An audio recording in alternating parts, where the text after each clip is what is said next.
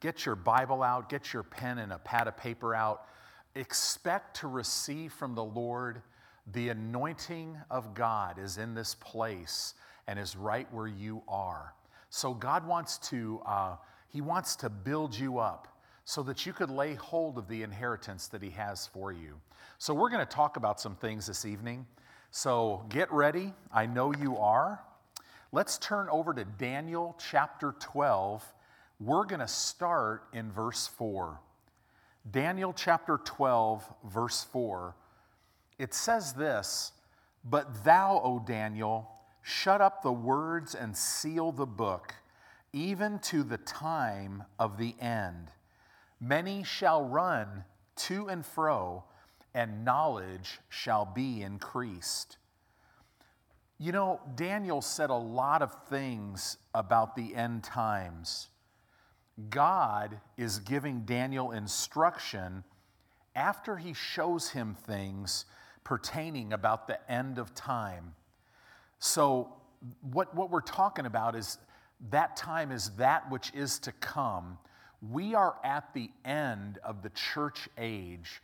We are about to to go and meet our Lord and Savior. Uh, the church age has been going almost 2,000 years. And so, where it says here, even to the time of the end, there's really two characteristics of the time of the end. It says that men will run to and fro. This could mean worldwide travel. You know, it's really amazing how you can get anywhere in the world very quickly. It could mean uh, that people being very busy in their lives, running to and fro like a real stressful lifestyle. It could mean running to and fro in, con- in, in confusion. But when we look at all, all of these possibilities, our day fits all of this. We have people with, with our modern technology, we could fly anywhere quickly. But we're living in very stressful times because people are so busy. It's, uh, society can be very confusing. The second, uh, the second aspect of this is that knowledge shall be increased.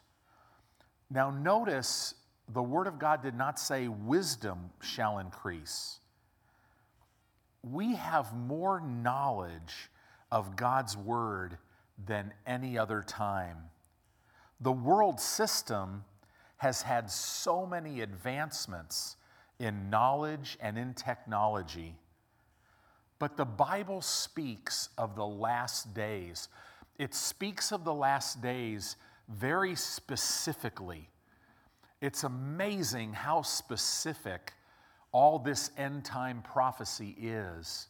That's why we know that we are in the season of his coming. We're about to see the Lord Jesus Christ and be with him.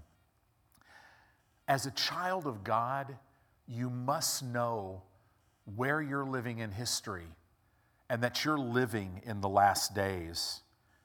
Turn in your Bibles to Acts chapter 2. Acts chapter 2 in verse 17, and we're going to look and read verse 17 through about verse 20. It talks about these last days. And it says here, and it shall come to pass in the last days, saith God, that I will pour out my spirit upon all flesh, and your sons and your daughters shall prophesy. Your young men shall see visions, and your old men shall dream dreams. And on my servants and on my handmaidens I will pour out in those days of my spirit, and they shall prophesy. Verse 19, and I will show wonders in the heaven above and signs in the earth beneath blood and fire and vapor of smoke. The sun shall be turned into darkness and the moon into blood before that great and notable day of the Lord come. You know, one thing Peter said, uh, as spoken of in the Word of God, Peter said, that we were in the last days on the day of Pentecost, almost 2,000 years ago. So that would put us at the end of the last days. in the final days. In Hebrews chapter 1, verse 1, we're going to look at verse 1 and verse 2. It says this about God. Hebrews chapter 1, in verse 1 God, who at sundry times, or at, that means at various times, and in diverse manners, or in many, many manners, spoke in times past unto the fathers by the prophet, by the prophets, hath in these last days spoken unto us by his Son, whom he hath appointed heir of all things, by whom also he made the worlds. So we are almost 2,000 years into what the Bible calls the last days. And these are interesting days. We've seen this even in our own society, even in 2020. It's amazing what we've had to deal with the first six months of 2020. 2 Timothy chapter 3, verse 1. you know, I've quoted this, vo- this verse a lot, but it says, This know also. and this word know literally means perceive and understand this. This know also that in the last, or the, as it would be translated in the Greek, the final days, perilous times shall come. We know that we're living in perilous times. And this Greek word literally means dangerous, difficult, and strength reducing times. We know that Satan is working behind the scenes to try to reduce the strength of people. Fear is at an unprecedented level. And I'm telling you, for us as Christians, it's time that we rise up and be Jesus to our world. I'm so excited about that. You've heard me say this before, but I believe we're going to do a lifetime of ministry in a, in a matter of a very few short years. We have to know what the Bible says so that we could stand against the fear that comes. Excuse me.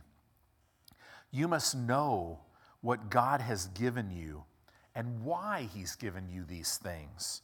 Many believers have no clue what's coming. They have no clue what they've been provided and escaped from. And we need to know that as believers. God has not appointed us to wrath. And we are a glorious church. And we're going we're going to see a mighty revival during these times. You know, the book of Revelation has scared most people because all they see is the Antichrist and plagues and vials and all this stuff. But in reality, the book of Revelation is literally a revelation of Jesus Christ. So, you know, Joe, in the last several uh, services that we've had here, he's talked about Daniel's 70th week or 70 weeks. And we need to understand Daniel's 70 weeks. So I kind of want to go through this and just slow it down a little so that we really understand what Daniel's prophecy is talking about. Because Daniel's prophecy of the 70 weeks of years literally is the foundation for the whole book of Revelation. If you don't understand this, you're going to have a hard time understanding end time prophecy. And we want to explain it once again so that we really understand it. So turn in your Bibles to Daniel chapter 9. We're going to look at verse 24 through verse 27. Daniel chapter 9 in verse 24. Hallelujah. The Bible says this 70 weeks are determined upon thy people, talking about the Jews. Now, this, this word 70 weeks, it literally is the word sevened, which means a completion. What it's talking about here is 70 complete periods. In other words, it's talking about 70 weeks of years or 490 total years. So, this prophecy is very exact. It's talking about 70 weeks of years. 70 times 7 is 490 years, are determined upon thy people, talking about the Jewish people. And it says, and upon thy holy city, that would be talking about Jerusalem. And, it, and it's determined to do this to finish the transgression, to make an end of sins, and to make reconciliation for iniquity, and to bring in everlasting righteousness, and to seal up the vision and prophecy. In other words, the prophecy will go until then, what we're talking about until the end of the world, and to anoint the most holy. So now, if you were to look and interpret Scripture according to historical events and other things, we can see that the 70 weeks are 70 weeks of years, or in other words, as I said a minute ago, 490 years. And the end of these 490 years will bring an end to the transgression, it'll bring an end to sins, It'll be it'll bring uh, a reconciliation for iniquity. It will usher in and bring in everlasting righteousness. And it's going to bring to completion the vision and prophecy. And it will also be a time where there will be an anointing of the most holy. Now, it's interesting if we back up and take a break from this, keep your finger there but uh, you can keep your finger in Daniel chapter 9, but go to Matthew chapter 24, and this is Jesus talking. And it says here in Matthew chapter 24, in verse 3, it says, And as he sat upon the Mount of Olives, the disciples came to him privately, saying, Tell us, when shall these things be? And what shall be the sign of your coming and the end of the world? The 70 weeks of years, or 490 years, of God's determined dealing with the nation of Israel. This is what we're talking about. There, God says, I'm going to deal with the nation of Israel for 490 years. So now let's jump back to Daniel chapter 9 in verse 25. Daniel 9:25. It says this, "Know therefore and understand that from the going forth of the commandment to restore and rebuild Jerusalem unto the Messiah the prince shall be 7 weeks." And threescore and two weeks. The street shall be built again, and the wall even in troublous times. So, what we're talking about here is why break up the seven weeks of years and the 62 weeks of years? So, I want to read something to you that will show you um, when his name is, oh gosh, Artaxerxes, which who was the king of Persia, he commanded that Jerusalem be built.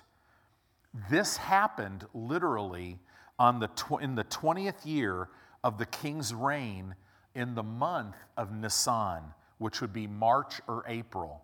See how exact this is.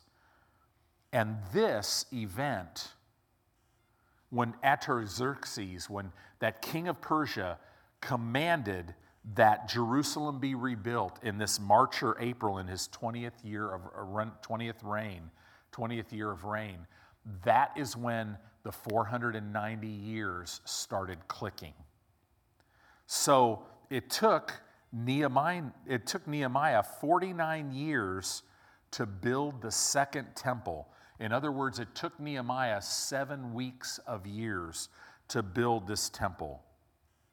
From the time this second temple was rebuilt and dedicated until Jesus was crucified was exactly 434 years or 62 years of weeks. It's really amazing how that Daniel prophesied this, and all of a sudden, the king of Persia commands Jerusalem to be rebuilt. And we even know in history the day that it started. And then now, when that happened, it took 49 years to build that temple until it was dedicated. And then from that time, from that first period, 62 more weeks of years or 434 more years, and Jesus shows up on the scene. This is exactly what we're talking about. So, if you were to take the 62 weeks of years and the seven weeks of years, that is 69 of the 70 weeks of years came until Jesus came to the earth. So now I want you to hold your finger in Daniel, but I want you for your notes to look at Nehemiah chapter 2, and we're going to look at the first eight verses of this chapter because it talks about the rebuilding of this temple and the rebuilding of Jerusalem. So, Nehemiah, Nehemiah chapter 2, verse 1 through verse 8. Hallelujah. Hope everybody's doing okay. Praise God. We're just kind of teaching tonight. Bear with me one second here. Nehemiah chapter 2, verse 1. It says this And it came to pass in the month of Nisan, which usually falls March or April on the Gregorian calendar, in the 20th year of Artaxerxes the king, that wine was before him, and I took up the wine and gave it unto the king. Now I had not been before time sad in his presence. In other words, this was the first time that the king of Persia ever saw Nehemiah sad. Wherefore the king said unto me, Why is your countenance sad, seeing you're not sick? This is nothing else but sorrow of heart. Then I was very sore afraid, and said unto the king, Let the king live forever. Why should not my countenance be sad when the city, the place of my father's sepulchres, lie waste, and the gates thereof are consumed with fire? This is talking about Jerusalem. Then the king said unto me, For what dost thou make request? Wow. In other words, the king of Persia asked Nehemiah, Nehemiah, what do you want me to do for you? So I prayed to the God of heaven, and I said to the king, If it please the king, and if thy servant have found favor in thy sight, that thou wouldest send me to, unto Judah, unto the city of my father's sepulchres, that I may build it. And the king said unto me, the queen also sitting by him, For how long shall thy journey be, and when will you return? So it pleased the king to send me and I set him a time. Moreover, I said unto the king, If it please the king, let letters be given unto me to the governors beyond the river, that they may convey me over till I come into Judah. And a letter unto Asaph, the keeper of the king's forest, that he may give me timber to make beams for the gates of the palace, which appertain to the house, and for the wall of the city and for the house that I shall enter into. And the king granted me according to the good hand of my God upon me. So, this is what started the prophecy. So, we're talking about, we know from history, 49 years it took until that temple was dedicated. And then from that time, 434 years or 62 weeks of years until Jesus the Messiah showed up on the scene. So now let's go back to Daniel chapter 9 in verse 26 and let's continue on here. Daniel 9:26 and it says this, and after 3 score and 2 weeks shall Messiah be cut off but not for himself. Why does it say that? The reason why is because Jesus, he was cut off for you and I. all of our sin was condemned in his body. He redeemed us from the curse of the law, being made a curse for us. And it says this, and the people of the prince that shall come, talking about the Antichrist, shall destroy the city and the sanctuary, and the end thereof shall be with a flood, and unto the end of the war desolations are determined. What this is talking about is the end of the 70th week, which has not happened yet. Jesus was crucified for us.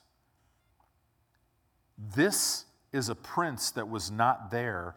He would come later, that's talking about the Antichrist, who will come to power during Daniel's 70th week. We call it the tribulation period. And ultimately, the last three and a half years of that seven year period, we call it the Great Tribulation. It was, it was Herod's temple that Titus, under the Roman command, destroyed in AD 70. This passage in Daniel is not speaking of this. The Antichrist shall come from some territory, region, country, or nation under Roman rule. God gave Daniel basically a sneak preview of the Antichrist. Now, verse 27 of Daniel chapter 9. And he shall confirm the covenant with many for one week. Talking about one week of years, that's Daniel's 70th week. And in the midst of the week, he shall cause the sacrifice and the oblation to cease. And for the overspreading of abominations, he shall make it desolate, even until the consummation, and that determined shall be poured upon the desolate. In other words, the Antichrist will make a seven year peace treaty at the beginning of the tribulation period. In the middle of this seven year period, the Antichrist is going to sit in the temple that will be rebuilt during the tribulation period and proclaim himself to be God. And this will start the last three and a half years, which is called the Great Tribulation. So the break between the 69th week and the 70th week, we call this the age of grace or the church age. So, literally, the reason why I wanted to really go into this is because we need to know that there has been a stop. When Jesus was crucified, the 69th week stopped.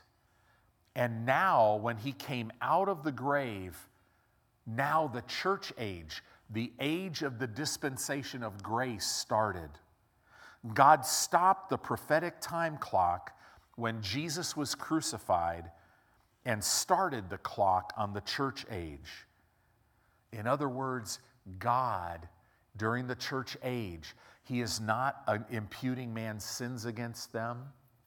He's giving man an opportunity to be born into His family, to become part of His family. Jesus' earthly ministry until the rapture of the church.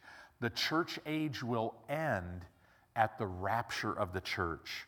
Isn't it exciting? So now we see, right now, this is why, you know, any kind of teaching that says that God is judging uh, and God is God caused a hurricane or to wipe out a town and that's the judgment of God, that's all nonsense because this is the age of the dispensation of the grace of God. God is not holding man's sin against him right now. He's giving man an opportunity, and I'm telling you, we're at the end of that. The church age started when Jesus came out of the grave.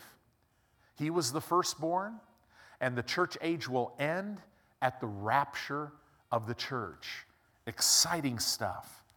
In Luke chapter 16, in verse 16, it says this The law and the prophets were until John.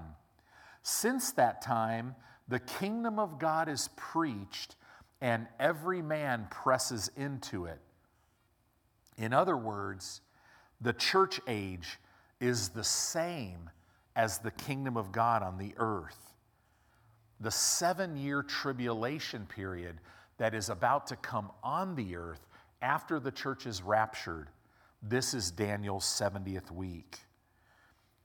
The book of Revelation confirms what Daniel informs us about in the tribulation.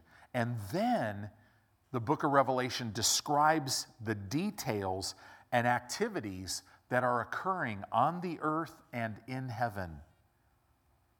So, this, all of this is a background that leads us to Revelation chapter 1. We see three aspects of a revelation of Jesus Christ, or you could say three pictures of Jesus that are required in the New Testament, or that are, that are literally recorded in the New Testament. In the Gospels, we see a picture of Jesus as the Son of Man. Jesus operated on this earth as a man anointed by God. He did that to show God's original plan for man. In the epistles, we see a picture of Jesus as the head of the church. But in the book of Revelation, and this is why it's so important that we read the book of Revelation and understand it. Because the book of Revelation, it's not a revelation of the Antichrist. It's not a revelation that's supposed to scare people. It is a revelation of Jesus Christ. In the book of Revelation, we get a picture of the Lord as Jesus, the triumphant King of kings and Lord of lords, whose kingdom never ends. And we need to know that as believers. So now I want to, we're talking about this period of the church age. We have Daniel's, we got 69 of the 70 weeks have already taken place. Now we literally, where we are in history, we've come about 1990 years. I mean, almost, we're almost at that 2,000 year mark of the church age. We're at the end of the church age. The next event to happen is the rapture of the church. Let's turn in our Bibles. I'd like you to go to 1 Corinthians chapter 15. 1 Corinthians chapter 15 in verse 58. 1 Corinthians chapter 15 in verse 58. Now, Joe um, has done a wonderful job talking to us about the rapture of the church. I want to read two passages of scripture in regards to this so that we have a very strong picture of this event that is about to come upon the earth, where Jesus, He catches us up to be with Him. Hallelujah. We call it the rapture of the church. This is the next event on God's timetable. It comes upon us before what, what is called the Ezekiel 38 conflict, and then ultimately the seven year tribulation period. So, the next thing that's going to happen, that I believe is going to happen very shortly, is the rapture of the church. So, let's read what Paul wrote to the church at Corinth. 1 Corinthians chapter 15, verse 51. He says this Behold, I show you a mystery we shall not all sleep, but we shall all be changed. Notice how it says, but we shall all be changed. That means the whole church will be raptured. There's many teachings where they take scriptures from the gospels of what Jesus said which he's talking about the second coming, talking about the Jewish people, and they will try to say, well, only those that are looking are going to go in the rapture. But I'm here to tell you that if you're born again, if you've received Christ, you will go in the rapture of the church. We shall not all sleep, but we shall all be changed. In a moment, in the twinkling of an eye, at the last trump, for the trumpets shall sound, and the dead shall be raised incorruptible, and we shall be changed. This term, in the twinkling of an eye, General Electric, years and years ago, said that that would be the equivalent of 11 one hundredths of a second. So, literally, we're going to hear a trumpet and we're going to be with the Lord face to face. How exciting is that? It says here in verse 53, it says, For this corruptible, talking about the dead in Christ, the ones that have already died and, and are in heaven, for this corruptible must put on incorruption. And this mortal, that means those of us who are living on the earth still, must put on immortality. So when this corruptible shall have put on incorruption, and this mortal shall have put on immortality, then shall be brought to pass the saying that is written Death is swallowed up in victory. O death, where is thy sting? O grave, where is thy victory? The sting of death is sin, and the strength of sin is the law. But thanks be to God, which gives us the victory through our Lord Jesus Christ. Therefore, my beloved brethren, be ye steadfast. I love this Greek word. It means be settled. Child of God, we can be at rest during this time because our life is hid in Christ. He is our inaccessible place of refuge. The God of heaven takes care of us. Be ye steadfast or settled, unmovable, always abounding in the work of the Lord, for as much as you know that your labor is not in vain in the Lord. What a wonderful passage of scripture talking about the rapture of the church. Now I'd like you to go to 1 Thessalonians chapter 4. 1 Thessalonians chapter 4, and we're going to look at another passage of scripture where Paul talked about this. 1 Thessalonians chapter 4, and we're going to look at verse 13. We're going to start in verse 13, and we're going to read several verses. Hallelujah. I think we're going to go through about verse 5 or chapter 5 in verse 9. Chapter 4 of 1 Thessalonians in verse 13.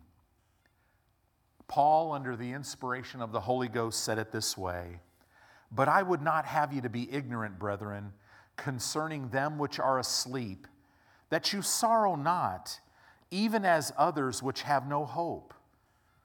For if we believe that Jesus died and rose again, even so them also which sleep in Jesus will God bring with him. For this we say unto you by the word of the Lord, that we which are alive and remain unto the coming of the Lord shall not prevent them which are asleep. For the Lord himself, I love that, shall descend from heaven with a shout, with the voice of the archangel, and with the trump of God, and the dead in Christ shall rise first. Then we which are alive and remain shall be caught up together with them in the clouds to meet the Lord in the air, and so shall we ever be with the Lord. And the Bible says in verse 18, Wherefore comfort one another with these words. Child of God, you need to know that Jesus is coming for the church very soon during these perilous times, let that comfort you. We're not appointed to wrath.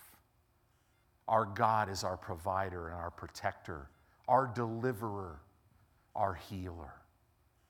Isn't that good news? Hallelujah. Chapter 5, verse 1 But of the times and the seasons, brethren, you have no need that I write unto you. For yourselves know perfectly that the day of the Lord so cometh as a thief in the night. For when they shall say peace and safety, this word safety literally means they'll say peace and prosperity, then sudden destruction cometh upon them as travail a woman with child, and they shall not escape. Now it's interesting that word escape literally means, and they shall not vanish. But then in verse 4, but you, brethren, are not in darkness, that that day should overtake you as a thief. See, we're to know. We're to know the season of his coming. You are all the children of light and the children of the day. We are not of the night, nor of darkness.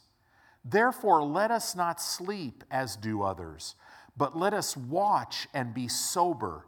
This phrase, be sober, it literally means let us watch and not be moved by our emotions. I'm telling you, I'm not moved by what I see, by what I feel, by what I hear. I am moved by what I believe, and I believe what God said. Hallelujah. Verse 7 For they that sleep, sleep in the night, and they that be drunken are drunken in the night. But let us, who are of the day, be sober, putting on the breastplate of faith and love, and for a helmet, the hope of salvation. And look at this. This is what I really want you to see. For God hath not appointed us to wrath, but to obtain salvation by our Lord Jesus Christ. See, the tribulation period is called Jacob's wrath.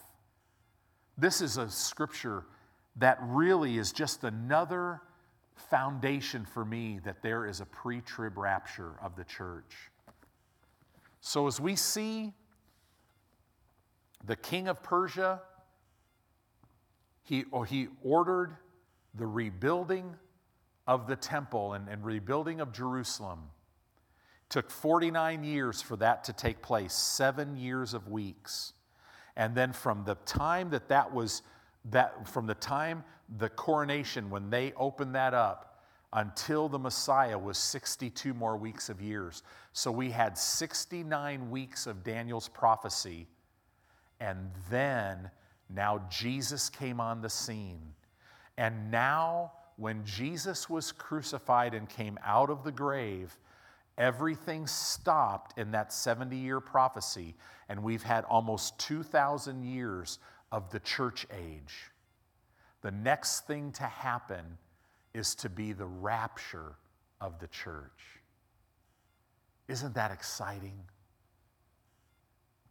Child of God, this is why it is time to make sure that you honor God in every arena of your life that you put His word first place, that you walk by the faith of God, that you walk in a revelation of the love of God, that you walk in the very strength and anointing of God, and that you're at peace so that you can walk and be led by the Spirit of God. Child of God, this is an accelerated time. The time is short. And God has a lot for us to do before we go home. Hallelujah. Hallelujah. Thank you, Lord. So, the book of Revelation, if you really look at it, the book of Revelation literally, it, it, the, the most important chapters for the church are really the first three chapters. There was letters to seven churches in Asia Minor uh, which would be modern day Turkey, uh, that, that John, when he was given this vision, the Lord spoke to seven specific churches. So the book of Revelation was written by the Apostle John. He was the only one of the 12 that was still alive. All the other disciples were martyred in different parts of the world. John he moved to Ephesus before 70 AD. Now, Ephesus, it was the greatest city in Asia Minor. It was the largest and most influential church. They estimate this church was probably about 100,000 people. John became a spiritual father to different pastors of many churches in Asia Minor. John was the most famous believer of the time. He, didn't, he had no need to establish his credentials. John, what was really interesting with John, he never attached a title to himself. Now, if you could picture John, he was about 13 to 16 years old when he first followed Jesus, when Jesus first called him. Jesus, in other words, was like a father to him. What's interesting is John outlived the Caesar of his day called Domitian. Domitian exiled John to the island of Patmos. But after John was exiled to that island of Patmos, he was there for 18 months. Um, John returned to Ephesus, where he wrote 1st, 2nd, and 3rd John when he was about somewhere between 80 and 90 years old. John received this revelation in about AD 90 to 95 while in exile in the island of Patmos. Notice I didn't say on the island of Patmos, in the island of Patmos. I've been to the island of Patmos. I've been in a place where they're pretty sure that was the cave where John received that vision where he saw the Lord. Hallelujah. This would have been about 20 to 25 years after the temple in Jerusalem was destroyed by the Roman army in AD 70. There are those that believe all was fulfilled in AD 70 when the temple was destroyed. However, John received this revelation 20 to 25 years later. So, Caesar's rule started emperor worship. Domitian was the Caesar of the day, and he was Caesar from about AD 81 to AD 96, about 15 years. He was worse than Nero, who was Caesar from about AD 54 to AD 68. Domitian proclaimed himself to be Lord and God. He required everyone to burn incense before, a, before the 27 foot marble statue of himself, and they had to burn incense and say, Caesar is Lord. People of the day believed that these Caesars were gods. But Domitian was a very paranoid emperor. He had astrologers, philosophers, and Christians martyred in masses. So let's look at Revelation chapter 1 in verse 1. And I just want to talk to you just a little bit about the book of Revelation. And I want to encourage you to possibly just Look into this. I think it'll make a lot more sense coming out of these meetings. Also, you know, I have done a, verse by verse study through the book of Revelation at two different times. And so you could even listen to those messages on our website. But it's time, you know, I would say we could learn a lot from the first three chapters. Verse 1 of Revelation chapter 1 says, The revelation of Jesus Christ. This word revelation, it literally is the Greek word apocalypsis. It means to remove the cover, to uncover, to unveil. In other words, it's an unveiling of Jesus Christ, which God gave unto him to show unto his servants things which much shortly come to pass.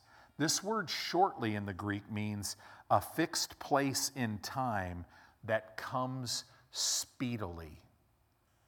Guys, Bible prophecy is very exact.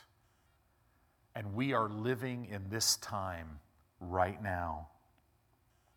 And he sent his servant John, verse 2, who bear record of the word of God and of the testimony of Jesus Christ and of the things that he saw.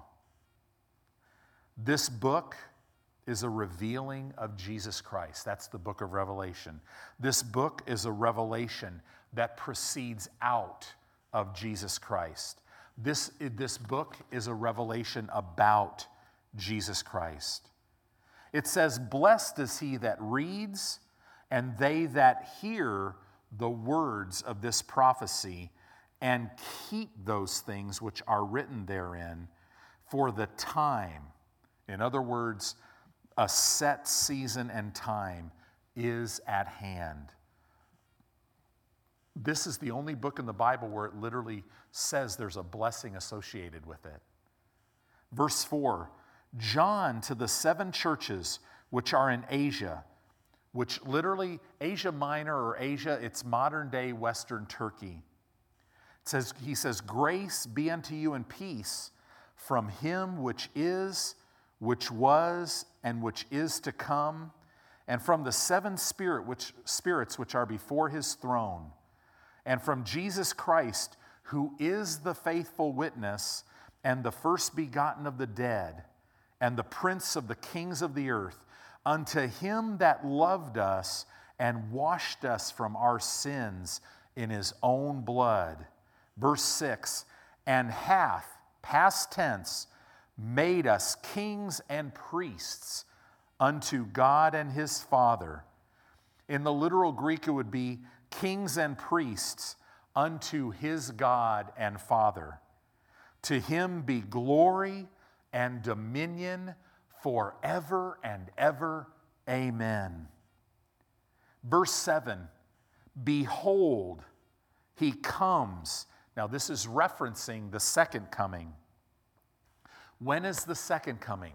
So you have the rapture of the church, which will happen. The church will be taken out of here next, and then there will be an Ezekiel 38 conflict that takes place Joe talked about it a lot and went in detail, where there's a Muslim confederation of nations, all of which are in place right now for the first time in history. This everything is set up for this conflict to happen, where these people will come to invade Israel, and in one day, God will protect Israel and they will be wiped out. The church will be out of here already. And then, after that conflict, we will start Daniel's 70th week. There will come a world leader, the Antichrist, that will set up a treaty, a peace treaty that never really works out for seven years. And it will start seven years, it'll all revert back to Old Testament, and it'll be seven years of the wrath of God being poured out upon man in a last ditch effort to get man to turn to him.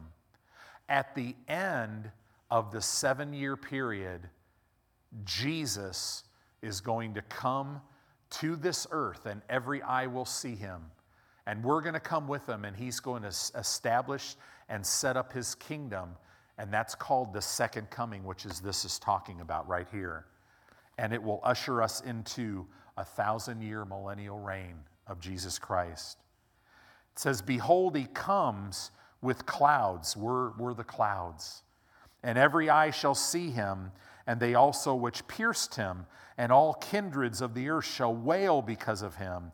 Even so, amen. Verse 8 I am the Alpha and Omega, the beginning and the ending, says the Lord, which is, which was, which is to come, the Almighty. Wow. Hallelujah. We serve a God who is all powerful. The second coming of Christ is divided into two events. When Jesus comes to his church, the world won't see Jesus when he comes for his church. Peter and Paul, they both, they both wrote that it'll be like a thief in the night. When Jesus, the second time though, is when Jesus comes to set up his thousand year reign on the earth during the millennial period. And that's what we're talking about in the second coming. Hallelujah. Hallelujah. You know, let me leave you with this, just as we come to a close tonight. This is not a letter, the book of Revelation, it's not a letter to put fear into people. This is actually a letter to impart grace and peace into your hearts. 2 Peter chapter 1 verse 2 says this. Grace and peace be multiplied unto you through the knowledge of God and Jesus our Lord. Grace, it is the very strength and ability that God has given to us. It, the grace of God is God doing for you and I what we could never do for ourselves. Peace, peace, this is a supernatural fruit of the Spirit that is imparted into us for the purpose of giving us victory in all the storms of life while we remain at rest. Grace and peace be multiplied unto you through the knowledge of God and Jesus our Lord.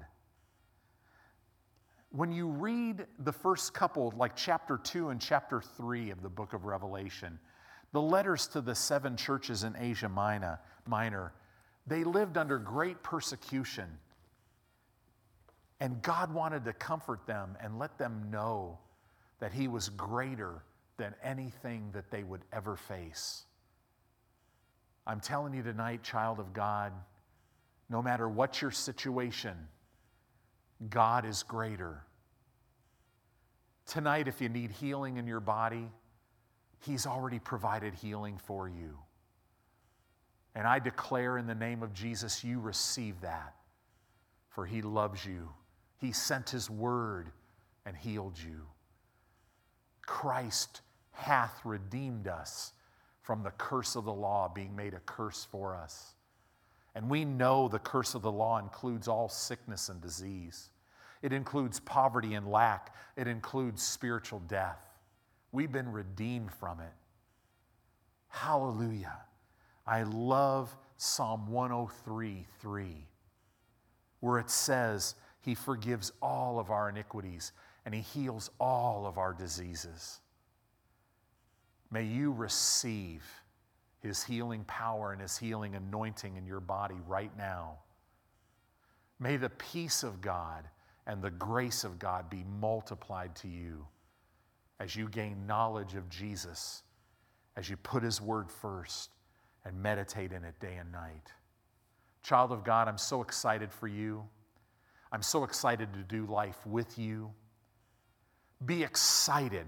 Walk in the anointing and the gifting that God has placed upon you and within you, for God has great things for us to do in the name of Jesus.